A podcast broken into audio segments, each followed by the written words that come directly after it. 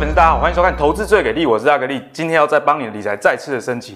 今天呢，我们要跟大家来聊聊，哎，长短线两边。的标股到底要怎么选呢？这个是非常特别的一个主题啊，因为在过去啊，不管是任何的财经节目，通常都是诶这一集都讲长线啊，那这一集就讲短线。可是呢，我们今天就是故意要来一个长短的对决，让大家各自选择你喜欢的一个投资学派哦。那在今天的节目开始之前，我们先来聊聊最近大盘的一个状况。那有一个状况，我觉得是非常非常明显，也就是高价股哈、只有虚虚虚三个字哦，真的是股价不是很好看。我们可以看到，从大立光啊、矽力、KY、祥硕、信华，哎，这以前的这些千金股啊，从六个月以来的高点，像大立光啊，就跌了大概百分之十七，祥硕跌了百分之三十。所以从这个图表整理，你可以看到，哎，现在盘势啊，大盘的这种高价股其实不是很好。那在哎上礼拜的节目，我们有跟大家提到，其实啊，现在的资金的主流通常都跑到一些比较低基期的股票，或者是比较低价的股票，也是铜板股啊，在慕驊哥的。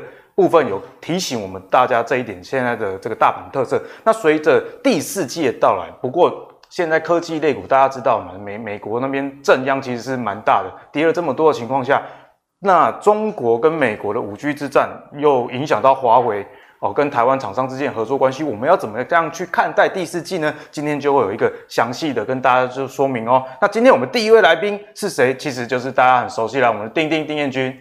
各位观众朋友，大家好。那丁丁是属于你觉得你是比较处于长线还是短线？我之前呢都是长线投资，最近呢稍微在做一些短线。所以你算是中定义自己算中长期的？是的。哦，还是做比较长一点这样的一个波段。那第二位呢，就是请到我们的好朋友，也是技术分析的专家，我们欢迎阿信。嗨，大家好，我是阿信。哎，阿信，其可以不可以介绍一下你自己啊？因为就我其实也跟你认识了一阵子，对，听说你已经当了四年的专职投资人，哎，这样蛮厉害的。也还好，虽然你看起来像四五十岁了，不过你看，其实 其实阿信跟我一样七十七年次。我们今天三个人最老的其实是谁？大家知道吗？其实丁彦均，丁彦均几年次？七十五年，七十五年制。所以你不要看他每次都故意把自己头发抓的好像呃少年一样哈，其实阿信是跟我是才是这里面最年轻的。我该检讨一下啊，没有没有没有，你只你是比较成熟稳重啊。那阿信你是可以跟大家。分享一下，哎，怎么样成为一个专职的投资人？因为其实很多，呃，投资的朋友都也想要走这条路。呃，我这样讲，就是如，我先讲下过去啊，因为之前我是在就是主力大户那这边工作，其实那个时候有。这算是个因缘际会了，其实当时学了蛮多，就是一些技术分析，对，然后或者是一些就是在股票的心理学这一块。其实股票心理学，对，其实我觉得在做股票这一块，其实大家会觉得说，哦，技术分析很重要，或是基本面很重要，对，但其实有一个更重要的是在股票心理学这一块，嗯、就你怎么会知，你要怎么去知道说市场现在的想法是什么？嗯、那我觉得这个是可能一般人比较不容易去接触到的。那也是刚好有这个机会，就在那种大户身边学习，所以我觉得我懂得可能会比大家稍微再多一点。哦，所以就是有这个因缘机会，因为阿信之前跟在大户旁边有学到一些股票操作心法。哎，我蛮认同你这个说法。其实股票，尤其在现在资讯那么发达的情况下，像我们节目啊，每天都教人家说，你你要看什么指标、总经、技术分析等等等。其实大家都多少都有 sense，但是投资的结果为什么会有差异？我觉得跟心法就有关了。对，其实心法其实。呃，很多人都觉得说，哦，我要把技术分析学好，或者说我要把基本面学好。但其实，在操作股票最重要是在于心态这一部分。就是如果你的心态是正确的，就算你的技术分析可能只有普普通通，对，但是你的操作还是可以赚钱。嗯，那就算你的技术再厉害，可是你的心态是错误的，你会发现长期这样操作下来，你还是会赔钱的。就如果你的心态是正确，顶多赚多赚少而已嘛。那技术是可以练的，对。但如果心态错，像。很常遇到这种状况，你应该也有遇到吧？因为我们其实都有在做教学，你分享一支不错股票，但是还是会有人会亏钱哦。对对对，就是你不知道，就应该说你的心态错。比如说我们该停损不停损，嗯，就是明明已经哎呦要停损了，然后结果你觉得哎呀我再等一下，啊我看看 啊我看看，对对对，总有一天会回来。对，然后总结果有一天就真的回不来了，真的。那阿信刚刚跟我们分享了，哎，他是如何成为这个专职的投资人。那如果你现在不在大户旁边学习，其实也没关系啦，因为你就今天跟跟跟阿信学吧，跟彦军学哦。其实这个我觉得现在的时代，这个跟以前不太一样。像以前学生时期在学股票的时候，我我那时候财经节目没有那么多哎、欸，那时候自己买书来看，就大家可能家里都往那个书柜拿出来都是一堆股票的书，对，然后资讯都没有筛选过，大家也不知道真的假的，所以我觉得在现在这个时代，大家真的是非常不错。好，但是我们废话不多说，言归正传了。那今天的主题就是说，现在盘面上其实我觉得八九月之后都很难玩哦，那个肋骨轮动非常的快速。对，现在那个你知道，就是可能。不要说一日行情，现在可能只有半日行情，嗯、或者是四分之一天的行情。早盘行行情就九点的时候，我录影前的常常对，哎赚赚的还不错。录影结束之后要怎么缩水了？对对对，对，而且这个资金的流动真的很快。所以我们刚刚节目一开始有跟大家提到，现在高价股的状况其实并不是到太好。那在低价股当道、同板股当道，现在我们该怎么样去诶、欸、看待这个市场？阿信，你的观点是什么？呃，我这样讲就是这边把操作分成两个部分好了，就是如果你是走比较波段型投资人，跟、嗯、你是走比较短线的投资人。那如果你是比较短期的投资人，那我这样讲就是你每天可能，因为我们刚讲到嘛，就是族群轮动非常的快速。所以你盘，如果你是短线投资人，你早盘第一件事情要做的就是看今天哪一个族群比较强。嗯哼，对，那那个就是早盘看谁强。像最近比较强是 IC 设计，那前一波强的实际上是太阳能或是风力发电这一块。就变成说，你可能早盘你要先看，就是说哦，谁今天是谁比较强，今天资金跑到谁那边，那你可能就要从这个地方去做短线的交易。哦、那可是如果你是看好，比如说你是走哦，比如说你是走中长线，你平常没有那么多时间可以看盘。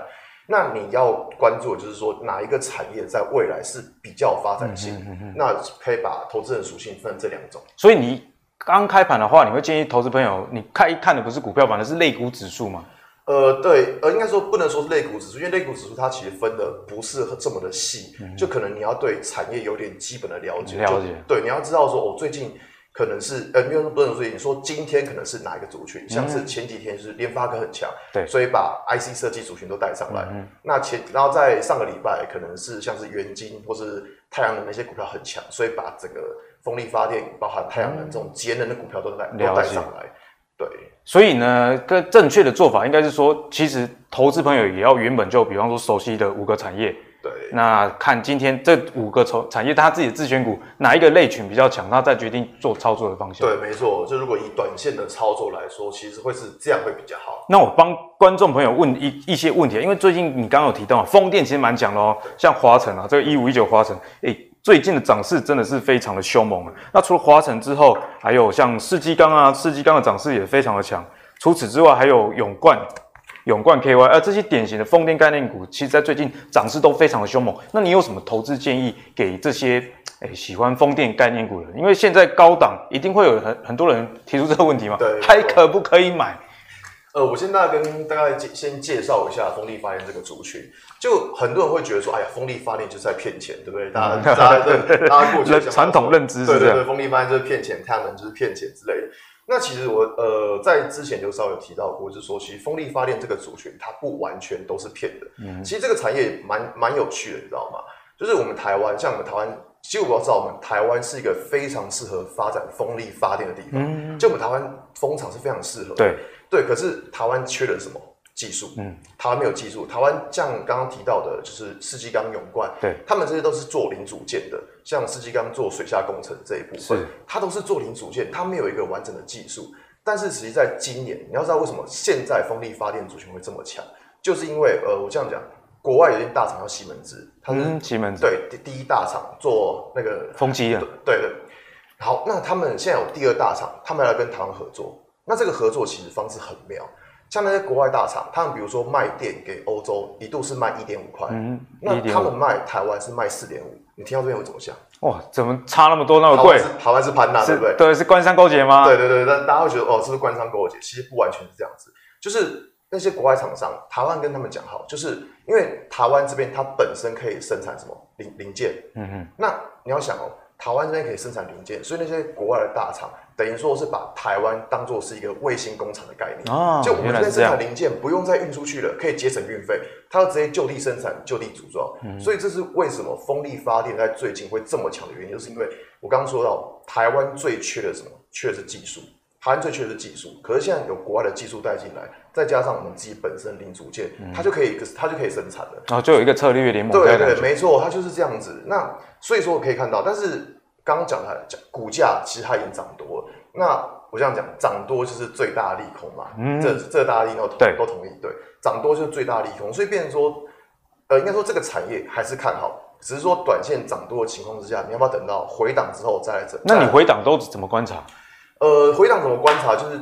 先看到均线，比如说看到股价有没有防守均线，嗯、在均线附近有没有止跌，我觉得这是很重要的。就比方说，这个股价跌到月线或者季线，如果支撑的话，可以考虑进场这样。呃，对，然后再来就是观察，像最近像是太阳能或是风力发电，其实他们在前两个月都已经涨得蛮多的。嗯、那像这种状况之下，就不会想说哦，他们下一个月又在涨。嗯、就比如说有一档股票，它上个月如果涨了一百趴。你要它下个月再涨一百趴的几率是比较小，对，机会会相对低，所以可能就会等它稍微整理一个一个月之后，嗯、你再来操作，就是算一下那个时间，嗯，差不多一一个月了，嗯、那再来操作这些族群会比较好。所以阿信刚刚跟我们分享的是风电的一个操作方式，嗯、但我觉得不只是风电啊，其实阿信刚刚讲的是一个大的原则，就你看任何类股只要过热，那去追毕竟还是比较危险的。对啊，涨多就是最大利，应该要锁定，哎、欸，你确定这个趋势是会延续的。但如果股价回到像阿信刚刚讲的月线啊、季线，那如果有留下影线的支撑，那或许是可以再多加考虑的一个时间点。哎，彦均，那你怎么看风力发电这个族族群？呃，风力发电这个族群呢，因为政府的政策支持，所以我觉得长期而言呢，这个产业是有发展性的。因为台湾你要发电要用核能嘛，那核能它会陆续的除役呀，那你用火力发电因为污染空气怎么办？其实啊、呃，选来选去大概就是太阳能跟风力是未来的趋势。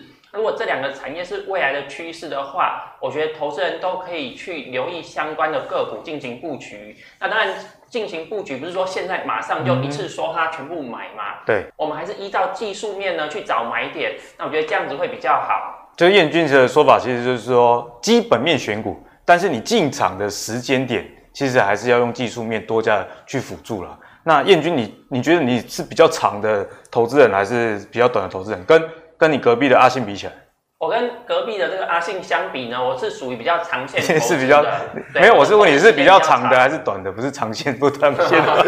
阿信，你是比较长的吗？哦，承认是短的吧。啊、哦，你承认是短的，真的。欸、这个节目是深夜深夜节目，难你这么不会包装，难怪现在还没脱单呢。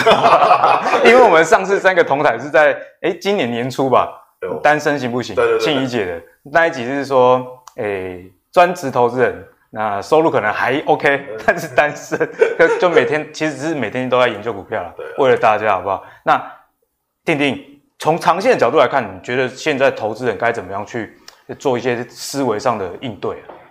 我觉得对长线的投资人而言呢，现在就是每天睡觉，每天睡觉，假的，就每天收看我们的节目，每天做功课，研究基本面，定期去检视手上的持股，但是呢，并不需要去频繁的操作。因为都已经说的是长线投资人嘛，长线什么意思？就是持有的时间比较长啊。嗯、那如果已经是长线投资人，其实并不太需要去在意短期的股价去频繁的买卖，嗯、因为过去有研究报道指出，每天交易的人跟长期持有的人，长期持有的人他的报酬率多了，每天交易的人多了七个百分点，多七个百，哎，蛮多的一个差距。对啊，因为我们买卖是不是要缴这个手续费？那卖出要缴证券交易税。嗯频繁的买卖呢，会有交易成本。那我们要一直盯盘啊，一直一直看着这个手机荧幕啊，看着电脑，就会影响到工作的效率，影响到心情，那就会影响工作表现。哎、欸，阿信他一直在一直在说你，你有什么看法？短线投资人真的赚不到钱吗？其实我觉得每个人每个适合的操作方式，我们不能说哪一种方式是对，不是哪一种方式。你这是工具人的说法。呃，没有，我是真的认同。因为我说真的，就是 如果你是一个正常上班族，你没有时间这样每天盯盘，是是。那我叫你说啊，你每天做短线操作，其实这个也不适合，因为它本来就不适合你的属性。所以我觉得投资不管是长线或短线，其实都好。那只要去找到一个适合自己的属性就 OK。嗯，刚刚我们丁丁讲的是一个统计学上确实是这样，因为。我我觉得有一个很大的原因，不是说短线固然不好，而是说你短线需要付出的心力很大。那像刚刚阿信讲，如果你是上班族又要玩短线，那你短线输的几率当然是比较高了。对啦，就是你做功课又做不够多的话，那就是当炮灰嘛。哎、欸，丁丁，那现在除了睡觉以外，跟收看节目以外，长线投资人。还有没有一些功课？你觉得是现在必须注意的？其实长线的投资人呢，就是时常去检视个股的基本面，然后去看说营收是不是符合预期，获利是不是符合预期，大概这样就可以了。啊，所以是每个月的月营收啊，比方说每个月十号左右，以及啊那个第三季的季报要公布了嘛，例如说在十一月中，所以呢，其实长线投资人我其实也蛮认同丁丁的一个说法啦，就是说你平常其实要做好这些基本面的研究，那自然股价跌到多少，你才知道说这个跌是可以减的还是不可以减的。因为有时候很多本益比很低的股票，其实 EPS 一直衰退，所以你在它股价很低的时候去接，其实也不见得是一件好事啊。那刚刚聊完了长短线最近的思维之后，我们要聊到的是说，哎，第三四季是传统电子股的一个旺季嘛。不过今年第四季的变数毕竟是比较大的，例如说有美国总统大选这样子的干扰的影响啦，那美国又封杀华为跟中兴嘛，所以呢，在下半年这个电子股部分呢。大家要怎么样去看待？阿信，你你觉得大家要怎么看电子股啊？呃，其实现在目前大家来看电子股，看第四季，就是各个产业都是看衰退的，很妙。但只是看衰退。对，只有一个产业是大家看是会有成长。哎，是哪一个？苹果。苹果为什么？因为苹果今年新机拉货时间比较晚。嗯。像昨天晚上就苹果新新品发表，就我们看了一整个晚上，就是没有 iPhone。大家大失所望。对，就是没有手机，就是只有 Apple Watch 跟 iPad 这这两个东西，就是没有手机。嗯那手机大家想说，哎、可能要到十月份了。那所以你看哦，就是如果十月份要上市，变成说今年苹果手机可能拉货时间就会比较晚。那这个这部分的业绩，它可能就会延续到第四季。嗯、那所以这是在苹果的部分。对。那如果说就是以呃整个产业趋势来讲的话，其实目前整体产业度能见度最高的还是在台积电。台积电能见度还是最高，因为我们不管是用到任何像是五 G 或是一些。高速传输这一块，高速运算这一块，其实都是要用到台积电的商品。什么都要晶圆嘛，现在什么都要晶圆。你什么？你没有？你想到任何一个东西是不需要台积电的商品？像最近有一个说法，就是你世界上可能可以没有苹果，但是不能没有台积电。对，你想，你连大同电锅都需要晶片的，对，还有什么是不需要晶片的？对不对？连大同电锅都需要了，所以其实我不知道台积电。那你说现在 Intel 已经不能说不能，不能说它不行的，只是说它没那么强了。嗯、那三星更不用讲了。所以整个半导体龙头就是谁？就是台积电，所以以这呃，应该说第四季的，应该说到甚至到明年，嗯、整体的订单能见度最高的，还会在台积电以及它的相关供应链。那台积电你有没有买？其实说实在没有，因为我觉得我其实说台积电我真的没什么兴趣。可是最近是联电比较强那联电就像刚刚主持人讲的，就是在于说中芯这一块。那其实中芯这一块也蛮有趣的，就是大家会觉得说，哎、欸，中芯为什么会被禁？对，它跟华为没什么关系。对，但是。中芯被禁的原因就是因为什么？军方色彩。嗯哼，大家觉得说中芯它是有中芯半导体，它是有军方色彩，所以美国同样可以把它禁掉。那再来讲个，因为刚刚美国去禁止华为，对，那中芯的最大客户是谁？就是华为。嗯嗯，那所以说你可以看到，为什么美国去禁止中芯半导体，嗯、就是这个原因。其实都是有互互相的一些关联，就是整个都，就是我们把产业这样整个串联在一起，你会发现其实都是说得通的。那为什么联电最近比较强？就是因为联电的制程，它属于成熟的制程，嗯、它跟中芯半导体是比较能够互补的。那我们现在要知道，现在八寸晶圆是供不应求嘛？对对，那十二寸也是。像联电，它现在的产能利用率也应该有到了九十五 percent，很高哎、欸，九十五超高，这个很高。对，那大家会想说，哎、欸，奇怪，你产能利用率已经这么高了，那你有办法去接中芯的单吗？嗯、其实没办法。那为什么联电会涨？对啊，这个原因是什么？好，我这样讲，就是我们知道它产能利用率已经这么高了，它已经没有办法再接更多订单。可是这个东西就牵扯到我们在看产业的另外一个观点，就是说它可以选择毛利率比较高的来接单。嗯，那毛利率高的来接单，相对的代表它获利可能就增加。就以价质量这样状况，哎，虽然做一样的工作，但是毛利率毛利高，盈余就更好。对，所以说联电最近才会涨得比较多，就是因为中芯半导体这个原因。哦，原来是这样，难怪大家最近都想说，哎，联电到底在涨什么？因为大家的。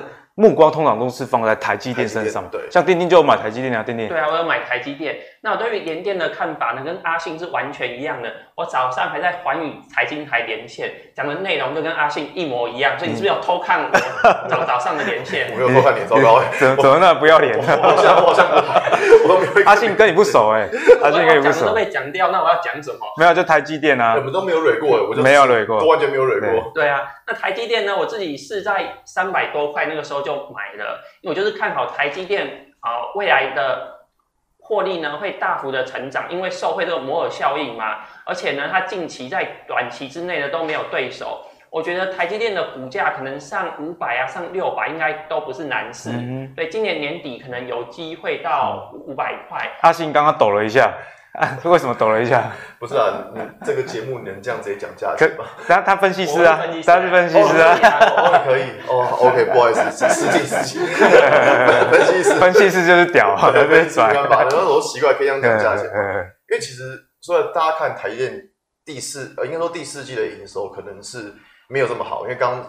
八八月八月份的营收创高，但是因为是华为一次一次性关单，对对对，所以大家看就是台积电可能第四季就没有不会像不会像第三季这么好了。所以说刚才你在讲到价钱的时候，我觉得奇怪，怎么怎么这么敢讲？对啊，丁丁为什么你看好到五百？台积电是这样子啊，有些人觉得说，哎，目前九月的营收呢，可能不会比八月高，因为八月是因为有华为一次性的出货嘛，所以营收创新高。那九月可能不会比八月更高，但是如果市场上都这样预期的话，当九月的营收没有创新高，其实大家觉得这个符合预期啊，没什么。哦，就是股票心理学嘛，对，有心理准备了。对，那如果九月的营收没有创新高，但是也很不错，相当接近八月的金额，那其实市场上反而觉得说，哇，那超乎预期，反而有机会继续成长。嗯因为台积电的产能呢一直都是满的，对，所以台积电它可以一样跟跟联电一样，可以去挑选毛利率比较高的单来接，那不不喜欢的单毛利率比较低的就丢给联电嘛。然后所以联电在过，可是人家联电还是比较会涨哦，你不要这样子哦。哦，今天火药味很重。没有没有没有。有啊，那个联电当然我也看好，我之前也有买的。嗯嗯嗯。你怎么什么都有啊？真的是很爱钱的，什么都有。因为好公司啊，好公司就应该要持有，就可以赚到价差。那毕竟现在晶圆。双雄涨得算是比较多，也比较凶。然后阿星刚刚有没有给也有提醒我们，就是说股价过热的时候，其实大家要多加留意。那既然是这样的话，丁丁有没有一些其他产业？因为不是人人都喜欢玩电子股，你知道吗？像我自己，哎，虽然有台积电，但我其实大部分情况下是比较喜欢玩传产类股。那下半年我们有哪一些产业值得去观察？我个人觉得呢，在挑选个股上，应该要选择不受疫情影响的族群。或者是因为疫情而受惠的族群，那个是比较重要的。那有哪哪些产业？然后我觉得不受疫情影响的就是银建产业啦。对，银建产业是我的专长嘛。好，因为现在发生这个疫情呢，各国利率都降低，利率降低以后，美国的利率接近零，那美金呢就外溢外溢到世界各地。台币呢就一直升值，那现在也升破了央行总裁杨金龙的二十九点五的防线，那现在到二十九点二了。台币一直升值，主要就是资金汇入，资金汇入啊，这些外资到底要买什么商品呢？要么买股票嘛，那买股票选来选去，哪一个公司最安全？就是台积电嘛，所以台积电就是然后被外资买上去了。那另外资金进来呢，要买什么？买房地产嘛，所以银建股就是。啊，近期的表现呢，非常的火热。那除了这个利率很低，跟外资汇入、新台币升值以外，另外像香港有政治议题嘛，所以香港港人呢也喜欢来台湾自产。那另外就是台商回流，对，啊，所以不管是住宅或是厂办，其实都很热。那另外是台股呢又。涨上去了将近一万三千点，就、嗯、意思就是大家钱很多，他可能会去买房子，这样对？股民可以变现，可以去买这个房子，所以现在不动产呢是非常的好。嗯、我觉得如果大家要把资金配置在股票上，想要去选比较安全的啊，不容易大跌的，我觉得银建股就是一个考量。嗯，在我们之前节目，其实丁丁一直有跟我们提到说银建股的部分嘛。那除了银建股这些建商的股票以外，其实房屋代销公司我们有跟大家介绍到。那上礼拜木华哥还有提到。家具的思肯，所以这样一整个逻辑串下来，其实现在银建真的是非常强势啊，不管是在股票上，还是在社会上，我们看到现在房市的热度其实都非常的高。嗯，那除了银建以外，那讲到一件盖房子，盖房子就需要什么？需要原料，就是需要钢筋跟水泥。所以我们看到近期钢筋的报价也是持续的上涨，我们第三季的报价是上涨的。市场上预期呢，第四季的报价会继续上涨，所以这些钢铁业呢，这些原物料类股，它的毛利率、它的利差会扩大，获利呢都有机会成长。所以呢，当一个产业它的获利是持续成长的，这样的产业就可以进行布局。那钢铁类股里面有没有哪一些你是觉得哎最近比较看好？至于哪一家钢铁股比较好呢？这个是秘密，待会告诉大家。啊，所以千万不要错过，因为我们等一下要让两位长短的高手来 PK 啊，看谁是真的比较长。那么比较常是说绩效比较厉害了，绩效比较厉害。那那下半年产业，刚刚丁丁跟我们分享到银建嘛，那盖房子的原料。那除此之外，能不能快速总结一下，还有没有哪一些产业其实是值得大家去留意？有啊，像健身器材。健身器材呢？因为现在大家不敢上健身房。哎、欸，你最近好像比较比较有在上健身房，对对对，对，我有在上健身房，就是还是没有什么肌肉了，但是有有有在努力。你真的是菜菜鸡的菜鸡的样子，你看人家阿信那么壮。你有上健身房吗？很久没去了。那之之前的基础啦，不过之前基础就足以把你打挂。那另外就是因为疫情的影响。在欧美有一些民众，他不敢搭乘大众运输工具，什么地铁啊、公车啊，他们不敢搭乘，他们都骑这个自行车。好、所以这个也是相关的受惠股。那另外是电竞产业，很多人不敢上舞厅啊，不敢去酒酒店，就是我，就是我，哎，对，啊，不敢去。KTV 怎么办呢？人有这个娱乐的需求啊，所以就在家打电动嘛。这个电竞产业呢也是非常的火热，所以我觉得大家呢可以从这一些疫情的受惠股进行布局。您刚刚彦彦均有跟我们提到啊，疫情受惠其实这五个其实都是的，因为像银建这个也是因为疫情的关系有 QE，那有 QE 才有低利率，大家才会想说，那不如今年去买房这样的一个状况。好，那接下来呢就要。跟大家玩一个游戏啊，这是我们节目第一次哦玩 PK 赛。这个 PK 的规则就是两位达人啊会分别讲五只的股票，那我们一个月以后。会再来验证。今天是几号？今天是九月十六。那刚刚我们跟大家讲，九月十六呢，其实是我们录影的时间啊。所以呢，我们从九月十六到十月十六这段时间，就来验证两位达人他们的股票到底表现好不好。不然每次观众都说啊，你们在节目上讲的什么头头是道，倒在写字美，不要马后炮。所以呢，我们就来玩一个 PK 赛的游戏。那如果获胜的一个月后，阿格丽可以让他们在节目上有三十秒的工商时间。好吧，就可能是什么订阅啊，或者是有什么课程啊，啊，毕竟你要拿出真本事，大家才会想要就是进一步的去了解。真有启示这样子，交友条件。哎，也可以，反正那三十秒就随便。好，工商时间，不管是要 促销产品的啊，还是要促销自己的，都可以哈。现在两位老师都是单身嘛？丁丁，你是单身吗？剪掉。我知道你单身的定义的，就是身份证配偶栏。没有登记都是单身，你的定义是这样子吗？今天单身，今天单身，现在目前单身。好啦，那我们就事不宜迟来，我们先请阿信。哎，你现在是看好哪五只股票要跟我们定定 PK 一下？我其实这样讲起来真的是蛮尴尬的，你知道吗？为什么？因为这个这个股票是在前几天就选好了，所以是我们。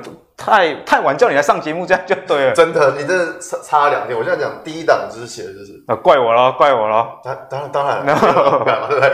第一档是写的台积电。啊，台积电。我刚刚讲过，就是你不管是任何的东西，你都需要用台积电的商品。嗯。那我这样讲，就是说，其实台积电它还有一个利多是在于明年。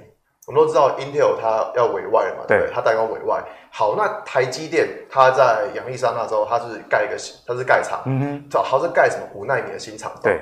对，那可是 Intel 它试出了这部这部分的订单，它试出了七纳米。诶，大家想说，诶，五纳米跟七纳米是不太一样，其实不是，Intel 的七纳米就相当于台积电的五纳米。啊，所以定大家定义上的问题。对，所以你看哦，就是我刚刚讲过，就是台积电它可能漏，它可能 lose 掉华为的订单，嗯哼，可是它有谁？有苹果，有 AMD，有 NVIDIA，那它在明年还可以接到谁的订单？还可以接到 Intel 的的代工委外的代工订单。所以其实台积电的看法是。不不能说在今年，是在连明年都都是还算是一个看好的产业。嗯、那所以说就是在前几应该说在你上前几天的时候就已经把它写出来了。然后今天我们可以看到今天台积电就是大涨，对，今天台积电昨天 ADR 都已经创新高，所以我觉得第一个看好的产业是台积电。好啦，我有个问题耶，嗯，就是你知道我们比赛只有比一个月吗？那你看的这么长，而且台积电应该比较偏长期投资吧？我以为你短线的投资人会找那种短线的。哎、欸，对啊，阿信是技术分析达人，我本来想说，哎、欸，可能最近什么标股，结果是第一支，居然是台积电。呃，你不要小看台积电，台积电今年算标股哎、欸，哎、欸，其实蛮标的，因为我有持有，其实蛮享受的。算标股哎。嗯因为今天 PK 我也想说玩了跟标股达人竞赛，要是我选的不够标的话，我就我还特别找一下有没有哪几只有可能是标股，特别把它选进来。丁丁在呛虾了啦，丁丁在呛你。你想太多，因为其实我的想法很简单，就我觉得哦，今天来来节目上，那当然也可以选那种是资本股本比较小的，然后那种比较但阿信就是有良心的嘛，你是有良心的男人。我怕大家说看了节目之后觉得说，哎呦，那我哎、欸，阿信有有讲这一支，那我要去买。对对对。那其实有时候在那种短线的标股，你有时候你下车下慢了，嗯、你可能就留在车上了。嗯对，那留在车上，你就可能在山顶上吹风的之类的。好了，我欣赏你这个态度，所以呢，我宣布一个对你有利的，我们这个比赛的收盘价是以九月十五收盘价。哎、欸，其实蛮合理的，因为我们九月十六录影嘛，你资料是昨天就交啦。所所以今天九月十六台积电刚好大涨，对你不公平。它真的假的？真的，所以我们以九月十五号的收盘价已经算定。台积电今天跌了三趴，定定压力大了，定定压力大了。不会啊，不会了，这个没有，这个这、还好。我觉得就是反正就是就单纯做一个分享，其实我觉得这个倒还好。不过观众朋友还是很 care 你们比赛结果，所以九月十五收盘价为主。那第二支是什么？第二支就是刚刚讲到的联电。哦，你真的是毫无保留。你刚刚讲的就是没有前后不一这样的状况。不会前后不一，因为其实真正在半导体之外，你看好的就大概就这些了啦。对，就是台积电、联电。那刚刚联电有讲到，就是在于成熟制成的这一部分，嗯、因为它可以，应该说我们现在还不确定，那它可以接到，有可能可以接到中芯半导体的订单，就转单，然后可以挑比较毛利率高的一些单子。对对，所以就是在这一部分，就是觉得说联电其实也会受惠，所以。嗯龙头是台积电嘛？那在第二部分就联电，就是看大方向。阿信就是看大方向，就是看大方向。那刚刚阿信跟我们分享的是两只金元双雄，那除了金元双雄以外，第三只是什么？第三只一样是跟台积电有关的，就是光阳科。啊、光阳科做靶材的嘛。那我们知道，其实，在光阳科在呃在前几个月有发生一件一个有个新闻，嗯、就是说哦，它可能因为制程问题，所以被台积电抽单。但我们看到，其实光阳科的营收其实没有掉。那当然，其实大家想说啊，那光网科是不是就是顺理成章的成为台积电的概念股？嗯哼，其实还没那么快，还没那么快，还没那么快，对，还没那么快。它现在能供应的还是在七纳米以下的，就是在高阶的，它还没有办法。所以说这一档算是就是应该说它比较偏向长期一点的。那所以你可以从技术面看到，它也是突破了这一长串的下降压力。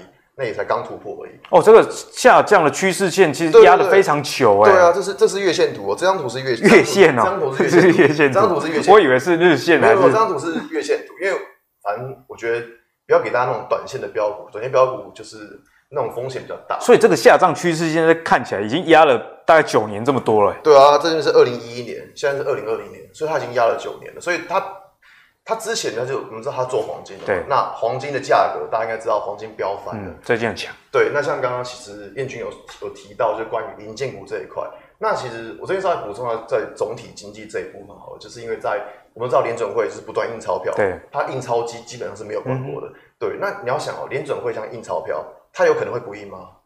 目前看起来不印的几率很小啦，基本上它不太可能不印，对，因为如果不印的话，第一个我们知道川普他今天要选举。嗯对，那再来是美国如果不印的话，请问一下，他发行那些债券要谁来买？对，现在中国大陆已经不买债，不，中国大陆不买美国的债券，因为两边在对干。对，那请问一下，美国发行的债券谁要来买？就只有美国自己买。对，那美国拿什么来买？FED 印钞票，自己的自己的债券自己买。所以我们知道，其实就这一部分来说，那个 FED 的钞票一定会一直给它印下去。好，那 FED 钞票一直印的情况之下，会有什么结果？就是黄金价格会很强，那黄金价格跟钞票跟美金，它就是一个反比的关系。美元很强，黄金又弱。嗯、那黄黄金现在很强，就是为什么？因为在于货币的不信任性。嗯、哼因为美元现在太泛滥了，就满地都是美金这样子。有看到这些通知我还记得。为什么我这边没有满地美金？我也这边是满地新台币。看节目就是满地新台币了，对。就是我们可以知道说，现在美元是太泛滥，所以大家对于美元的会有一个存疑性、不信任性。所以黄还有黄金的价格，其实黄金价格从今年开始就是不断在飙升。嗯哼，那他做靶材的，其实光阳科这间公司，它有百分之八十是避险掉，那它还剩下百分之二十的，对，其他就可以受惠黄金。哦，原来是这样，所以这是你选光阳科的原因。对，所以它其实呃，台积电的这个概念股之外，它还有一个是跟黄金是有相关，双重的概念。对，双重概念，没错。那第四支呢？第四支拿出什么好菜？万润，万润，而、啊、这个我知道，这个是台积电相关的设备厂。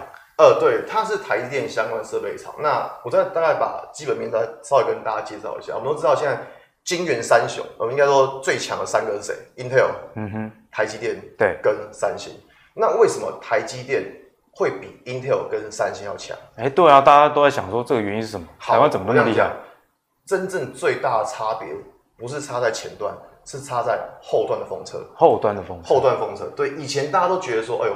那个后，大家会瞧不起后段封测。台湾做那个后段封测有谁？日月光嘛，对不对？以前大家会瞧不起后段封测，错了。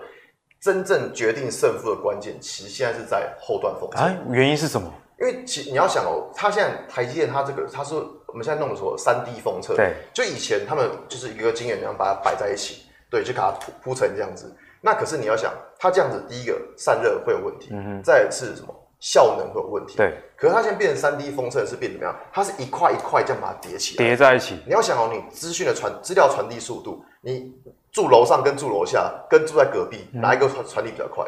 一定是楼上楼下，嗯、所以其实台积电现在强是强在它的封测。啊，原来是三 D 封测这样的。对，所以现在是所以像万润，它就是独家供应，它就独家供应 c o v a s 封测这一块。嗯、那所以说你看哦，台积电其实它会领先 Intel 跟领先三星，就是在封测这一块。那哎，这个这个问题蛮有趣的。三星它之前也说，哎，我们也有封测了。对，所以大家去观察台积电现在的封测的营收是占它的总营收的十个 percent。可是三星跟 Intel 却还没有到哦，十个 percent 其实蛮高的，因为台积电营收非常非常大，十个 percent 其实很高了，所以大家现在才想说哦，我要来追台积电，但绝对不是在追前段那那部分，不是，而是在于。后段封测、哦，所以关键反的就是这些封测的设相关设备厂可以多加留意。对，所以为什么我会说台积电是全世界龙头，就是因为它后段封测、嗯、这一点是英特尔跟三星从来没有想过。就台积电就是打群架这样子的概念啊。对，所以你看哦，台积电它现在是在南南科那边买了一个买了好大一块地哦，最后在圈地啊，开始大富翁了。对对对对对，它是干大富翁的概念。那它为什么要买这个地？它就要把。那些设备，它的设备封测全部都把它移到那边去，集中，对，全部都把它集中了。所以说，其实你可以看到，就是在于封测这一块，其实才是未来半导体一个绝，应该说战场。嗯哼。那还有一部分在于 IP，IP 这边我就没有列。像最近 IP 可能像是台积电，像跟台积电相关的，就是像力旺这也是今天也是涨停是很强，或者像跟联发科的。就金星科这一块，总结来说，今年今年台股就是都台积电就对了，台积电联盟就对了。其实都是，其实都跟台积电，其实都跟台积电脱不了关系，都是这些，都是这些在玩。那当然还有一个，就是中国，像刚刚提到的，就金星科这一块，它是什么？它现在去美化，嗯哼，就是中国，它觉得啊，我不要靠，我不要靠美国了，对不对？我不要靠美国，所以它还有一个去美化，去美化的一个概念。对，所以今年我那时候，就是在接下来可能下半，不能说下半年，就是在九月份之后。或是在明年，可能都会围绕在这个部分来讲，所以你才这么看好晶圆双雄以外呢，还有相关的一个概念股。那最后的压轴呢，观众朋友应该就很期待，到底还是不是台积电相关或晶圆相关的？因为前四支都是嘛。对。那第五支是什么？好，第五支其实是电影啊，电影。对，它就跟台电没有什么比较没关系了。它是做 PCB 的。大家就觉得说，哎呦，这个做 PCB 有什么好？对啊，PCB 最近肋股啊也不强啊。对啊，像呃之前比较强的是南电、新星嘛，做 ABF 载板这一块。可是 P 可是定影这个公司，它做它做汽车板的啊，汽车，它做汽车板。其实像刚刚燕军有提到说，关于。疫情的关系，所以大家会减少去搭乘大众运输工具啊。像我今年基基本上回南部老家都开车，已经不太搭高铁。其实我觉得台湾还好，我觉得台湾算是一个相对安全的，台湾相相相对安全。但其实，在欧洲这一块，其实就不是。欧洲我们大家知道，欧洲就是不戴口罩嘛，所以大家的 疫情疫情 疫情很严重这样子。对，所以在刚刚彦军提到，就是在于呃。大交通运输这一块，其实我们知道汽车这个行业，其实它烂了非常久，嗯、它已经烂了非常久。可是，在现在，其实已经可以开始是下游厂商的库存已经开始下降了。库存下降代表说，它可能开始恢复拉货，那个循谷底循环已经快过。对，它可能现在就是现在就是一个不能说最坏，就可能已经接近最坏，或是一个是最坏的时代。那最坏的过了之后，其实就慢慢变好。嗯、所以其实，在除了呃整个半导体之外，我也会看好汽汽车相关的。所以阿信的意思就是，哎，这些车商其实有点利空出尽这样的一个状况。对，零组件。不过这边 这边稍微跟大家去补充一下，就是说汽车零组件，大家可能知道有分成原厂或是 AM 市场。那其实，在大家在投资这一部分，其实要尽量避开 AM 市场。好，A 跟观众朋友解释一下，AM 就是非原厂的。呃，对，就是售后，我们讲的售后服务市场了，就售后服务市场。因为这一块，它最近可能会跟原厂会有官司。哎，我好像有看到相关的新闻，像宾宾士就是要告台湾的地保。哎，没错，宾士就是要告，像他们觉得说，哎呀，我我原厂这么贵，然后副厂这么便宜，这样这样我尾后。好了，希望地保不要有事，好不好？因为我自己也是开宾士，改天坏的时候才可以有比较便宜的。对对对，真的真的真的很贵，所以说其实，在汽车相关的会看好说这个产业，它其实接下来就是应该说没有这么坏了，嗯哼，那只是大家在投资这一部分还是要稍微避开，就是 AN 市场这一块。从谷底翻身这样的状况啊，那刚刚五档股票呢，其实有四只都是跟台积电联盟相关，那第五只我觉得诶还蛮特别的，就电影嘛。哎，丁丁同学，刚刚你一直在旁边蠢蠢欲动，你到底想要干嘛？因为我很兴奋，你兴奋我参加《工商时报》的比赛，我也有选到电影这家公司。你又选到电影，你今天根本是超阿信的，连电影超阿信，电影也超阿信。没有，可是阿信这个股票应该是。最近周末选的吧，可是我参加比赛，我是一个星期前就选的，会比阿信好啦，你不要不要跟他计较，你知道吗？这个有时候从小啊，念什么建中啊，然后台大这种血统纯正的读书人，有时候蛮讨厌，什么都什么都要比哎、欸，都要都要赢哦，好讨厌。我不会计较。好了，我们就不跟你计较。不是说我比较厉害，因为有时候早买可能股价比较高嘛，晚买反而股价比较低，买晚点更漂亮。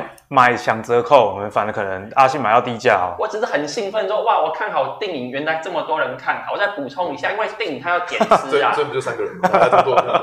我有其他很多人。我这不就三个人吗？不是，我在网络上看到有其他很多人都看好这一家。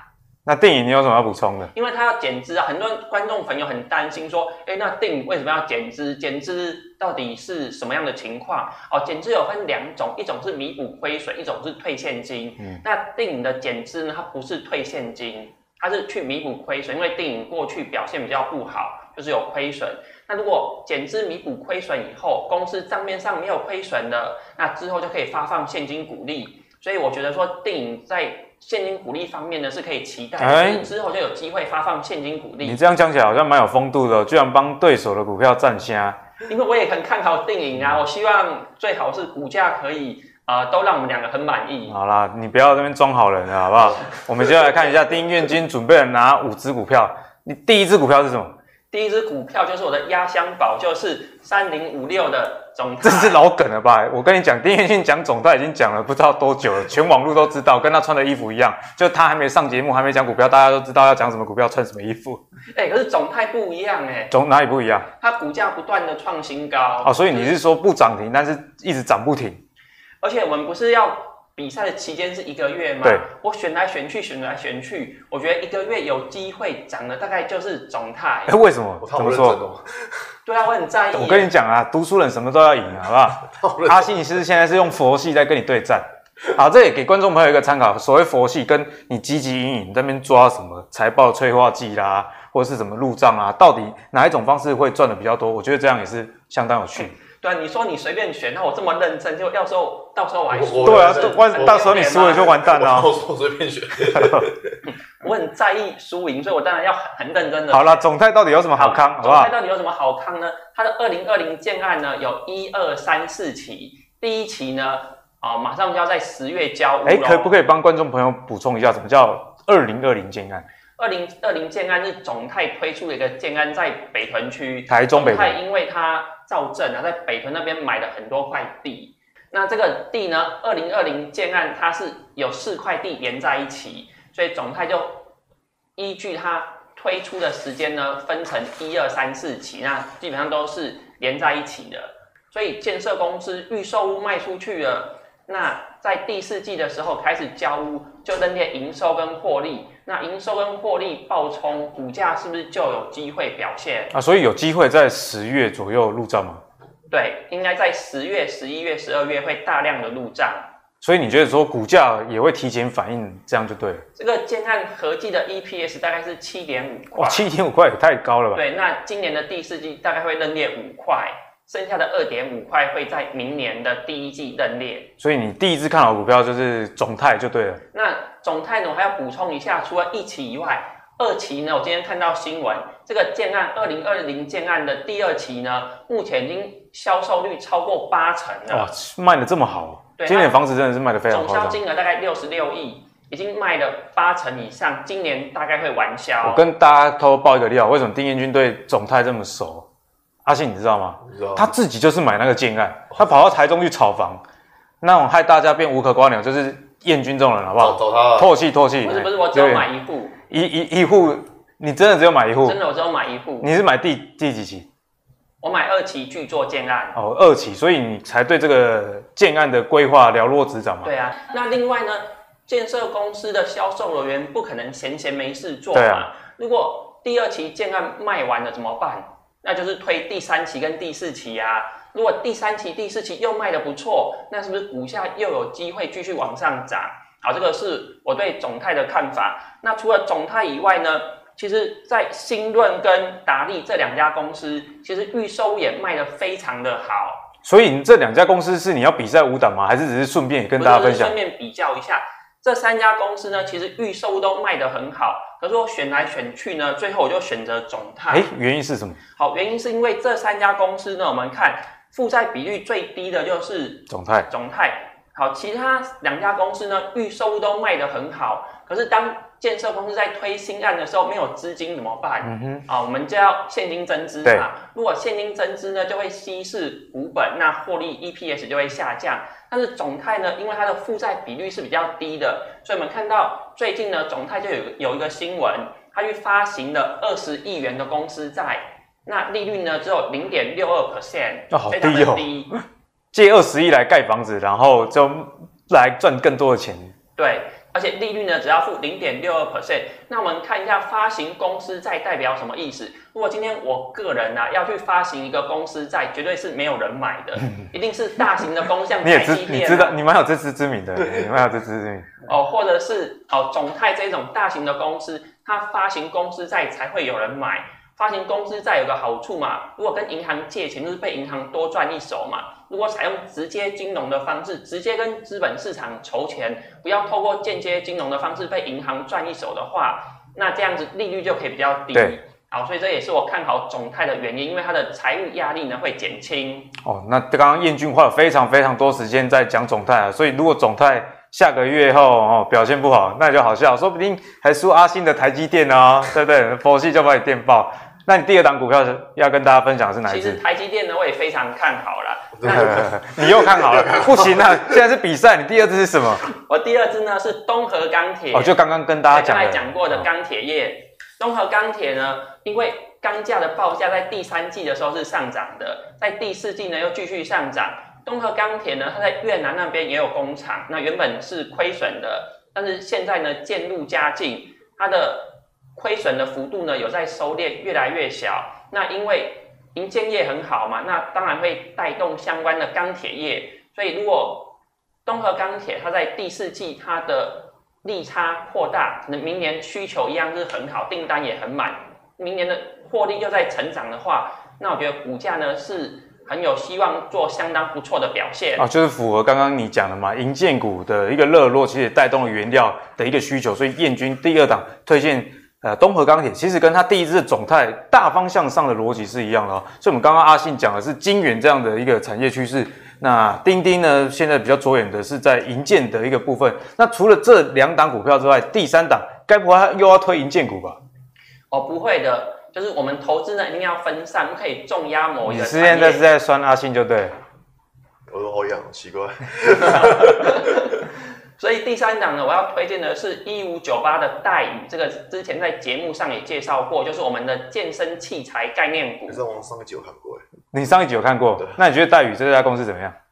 就就涛你说了，哎，现在股价涨很多了。对啊，阿信说股价涨太多还会涨吗？因为我个人是长期投资啊，长期投资其实标的不太会换，做要拿来 PK 的话。我一定是拿我心目中认为最好的公司来，始终如一，这样就对了。对，戴宇为什么我还是这么看好呢？虽然它股价涨比较多，最近有回档，有跌一些嘛，但是因为戴宇呢，它销售的健身器材在第四季是传统的旺季。哦，所以你是着眼说，哎，第四季旺季要来临了，所以现在股价虽然高，但你觉得还是有一点机会？因为第四季的获利呢是比第三季还要好，如果获利是一直成长的话，股价比较不会下跌。嗯，对，如果。一家公司的营收是持续成长，一个月比一个月好，股价就算下跌修正也有限。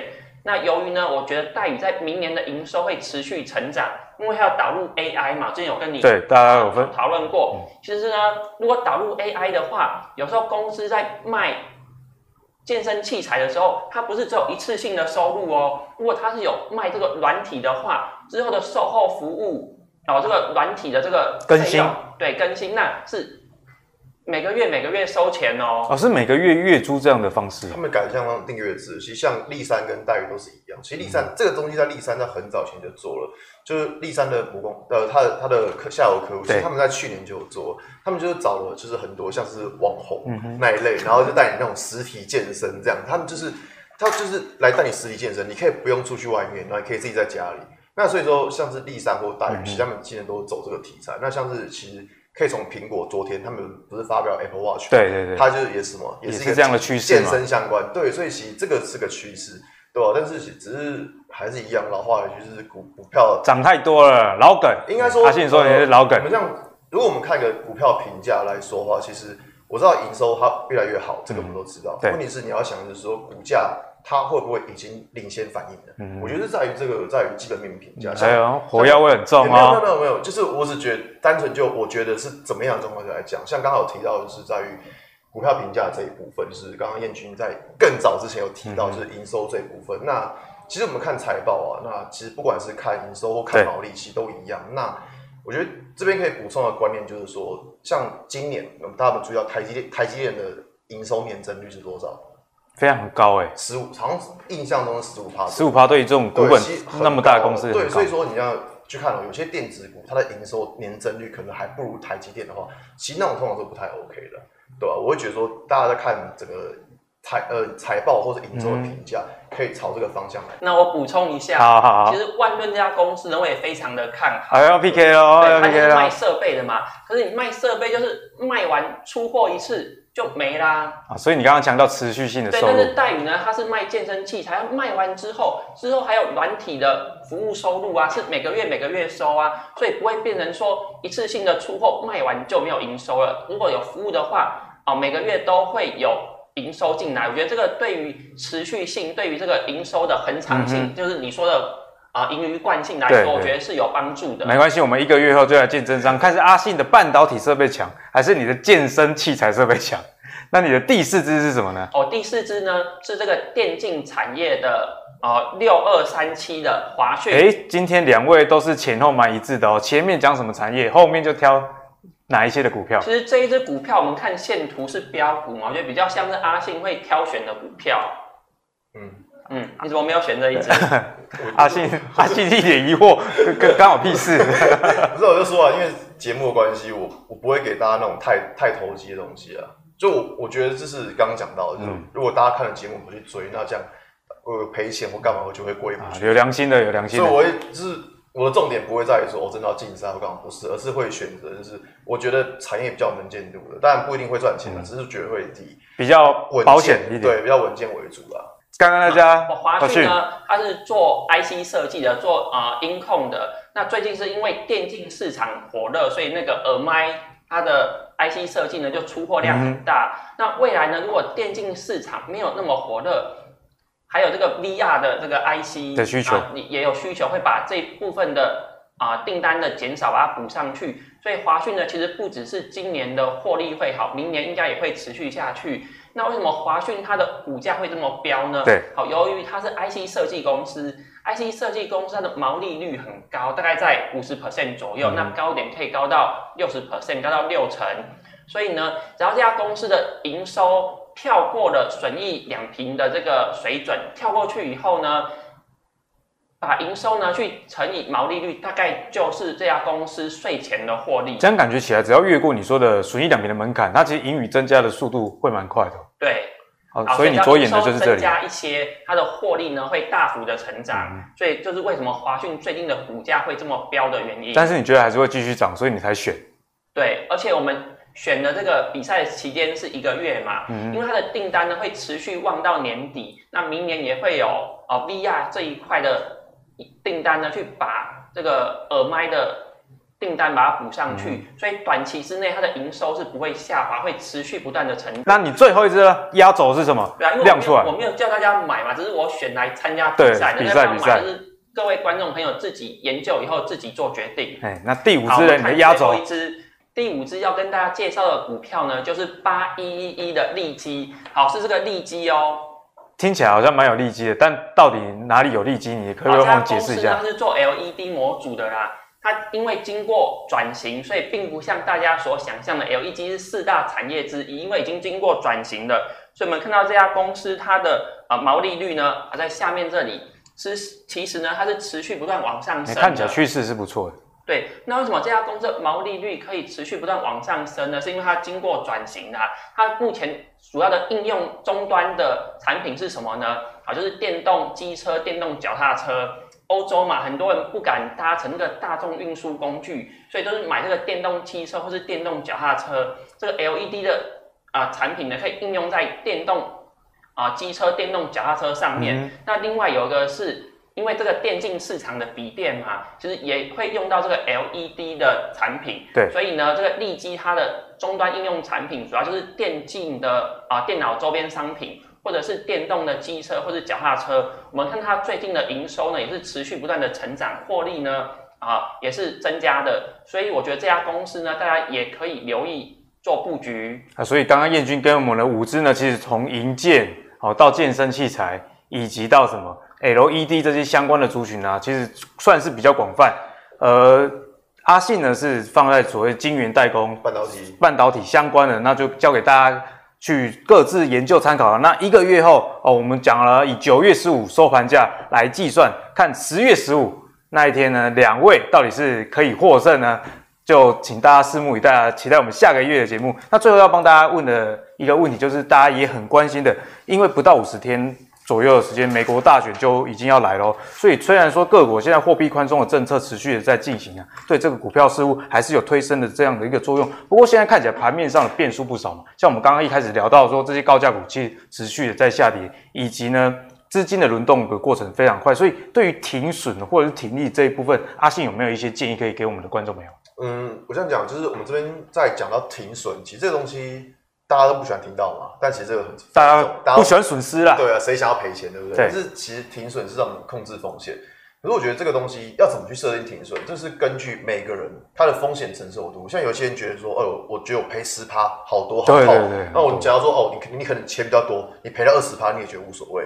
哎、欸，这不一定哦。丁彦君钱很多，可是他第一次请我一杯五十块左右饮料，我就已经感动的痛哭流涕了。没有，那那他例外。没有，就是只是说，因为每个人的风险承受度不同。那假如说你是一个刚进这个股票市场的，会建议你说你的停损，如果你都还不会设定的话，就是以一个十趴当做标准，十一个十趴当做一个标准。那假设你是，比如说你比较会技术分析，你是知道说是等到股价突破才进场，那这个部分你就会用怎么样？用股价当跌破的时候，嗯，突破失败跌破的时候，你再做停损啊。所以菜鸡，哎，没有菜鸡了，菜鸡，菜鸡就是菜鸡，菜鸡韭菜，因为就是要给他们警惕嘛。呃，阿信的建议是说，如果十 percent，你可能就要停损，对，因为你不知道公司发生什么事嘛。对对对，说不定。之后可能会有呃营运出什么状况啊，反而会有跌更多这样的。股价下跌一定会有它原因在。对，那高手可能就是像阿信讲的，找关键的点位。对啊，比方重要支撑线，万一被跌破，对，那可以考虑停损。趋势有改变的。对。那丁丁怎么样看待停损这个议题啊？我个人觉得呢，就是买进理由消失就应该停损。如果当初是因为基本面的理由买进的，那我们就因为基本面的理由消失，那就进行停损。如果当初是因为技术面这个因素买进的，那我们就是从技术面去找这个停损点。那我最怕就是有一些人明明当初是因为基本面而买进的，就之后呢就不断的催眠自己呀、啊，这个技术面哎，这个跌破均线了，嗯，跌破均线啊，可是就不断的找各种理由催催眠自己这样子啊。那我觉得这样是比较不好的，就是根据当初的买进理由来做决定，买进理由还存在，那我们就继续持有。嗯对，就是这样子。那另外停损的点位，因为我心脏比较小颗啊，我个人是抓十 percent 到十五 percent。呃，你你心脏这样还感觉还蛮大颗的、啊。没有，我，我以为只有什么一 percent 两 percent 那就停损了。一 percent 两 percent 可能一天就达到了。所以你也是认同阿信说十 percent 这样的一个建议值？对，其实有时候停损不是为了增加自己的报酬率，而是为了降低风险。停损以后，如果后来发现说，哎，卖错了，其实可以考虑再买回来啊，没有说不可以、啊。哎，我蛮认同这样概念。有时候你多买回来，多花了这个钱，我都把它称之为这个叫保险费。对啊，所以你也是蛮认同，就是看错没有关系，对，但是不不能一错再错，看错你就把它买回来就好。是啊，因为投资绩效有两个衡量指标，一个是报酬率，一个是风险嘛。对，大家往往都只注重在报酬率而忽略风险。其实停损就是降低自己风险一个最好的方式。嗯好，今天的对决其实我觉得相当有趣啊，因为长短的对决，大家本来以为说丁彦均是比较长线的投资人，阿信是比较短的。可是我发现阿信讲的五只股票，其实都是比较长线看待，反而是有一个披着羊皮的狼啊。我说我的基本面做中长期，然后股票开始比赛的时候说，哎，这五只哦，因为是一个月后我就一定要赢，怎样怎样。好了，就交给各位观众朋友去做参考。那我们一个月之后再见真章。那如果你喜欢我们的节目的话，请记得到 YouTube 跟 Facebook 订阅，投资最给力，我们继续。再帮你的投资理财升级，我们下次见，拜拜，拜拜。